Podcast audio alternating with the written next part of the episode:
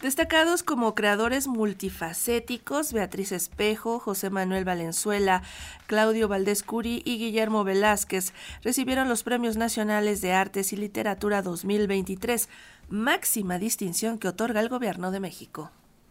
Con mi poesía decimal, que desde la sierra llega,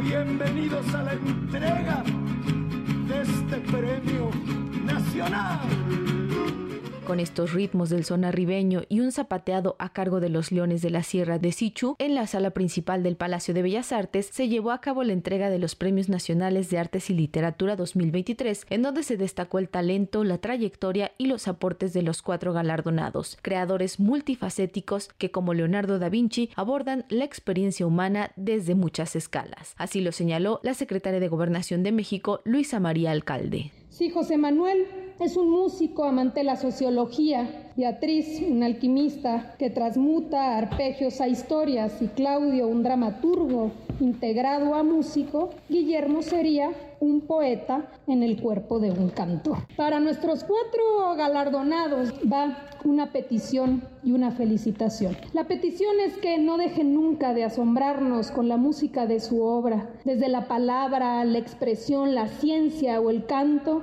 nos demuestran lo que se ha buscado, darle voz a aquellas y aquellos que no la tenían. En su turno, la secretaria de Cultura Federal, Alejandra Frausto, detalló algunos aspectos del legado de los condecorados e hizo un llamado para acercarse a su obra, que es un ejemplo para las nuevas generaciones. Todos ustedes son muestra del crisol de nuestra diversidad y con su obra la celebran día con día desde los escenarios, los libros, las aulas. El mejor homenaje es escuchar a Guillermo Velázquez, leer a José Manuel Valenzuela y a Beatriz Espejo, ir al teatro a disfrutar las obras de Claudio Valdescuri. Esa huella en las generaciones es lo que nos va transformando. Estas niñas y niños que viven con plenitud sus derechos culturales en los semilleros creativos de todo el país están transformando su vida gracias al derecho a las artes. Y así, en esos semilleros vendrán los próximos premios nacionales que se están formando en 443 lugares del país. En esta ocasión, el premio fue concedido en el campo de lingüística y literatura a la escritora y académica Beatriz Espejo, quien dijo que durante toda su vida ha tenido por la literatura una gran pasión y ha escrito una gran variedad de libros proclives al sentimiento femenino, aunque también sobre la figura masculina. En lo que concierne al área de historia, ciencias sociales y filosofía, el premiado fue el académico e investigador José Manuel Valenzuela, quien hizo énfasis en los problemas políticos y sociales que han incidido en las juventudes. Finalmente, ciencia con conciencia.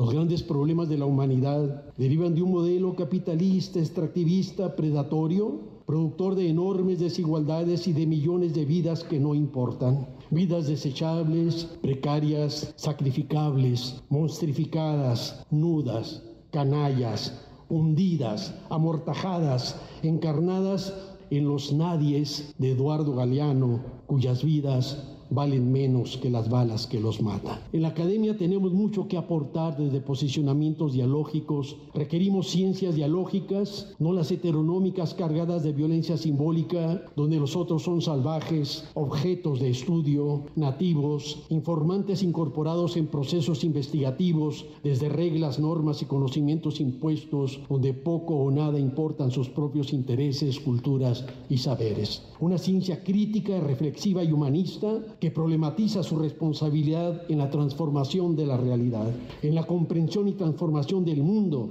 y que prefigura el lugar que queremos como humanidad. En las Bellas Artes, el director y dramaturgo Claudio Valdés Curi fue el ganador del premio, quien destacó que el teatro es un arte colaborativo y una herramienta poderosa, única y sagrada donde el espectador puede a través del otro contemplar su propio ser. Finalmente, en el rubro de artes y tradiciones populares, se otorgó el galardón al compositor Guillermo Velázquez Benavides, quien versando celebró este reconocimiento. El galardón a mi ver quizá ni me lo merezco, pero mientras agradezco en mi más íntimo ser. Me regocija saber que aunque gane un dineral o sea un suceso mundial y el show business lo presuma, nunca obtendrá el peso pluma este premio nacional. La tradición recibida, luego de yo cultivarla, me corresponde entregarla vigente y fortalecida como una misión cumplida, muy ajena al triunfalismo. No cabe aquí el vedetismo, ni un tentop que sume y reste. Por eso un premio como este no es para mi narcisismo. Para Radio Educación, Pani Gutiérrez.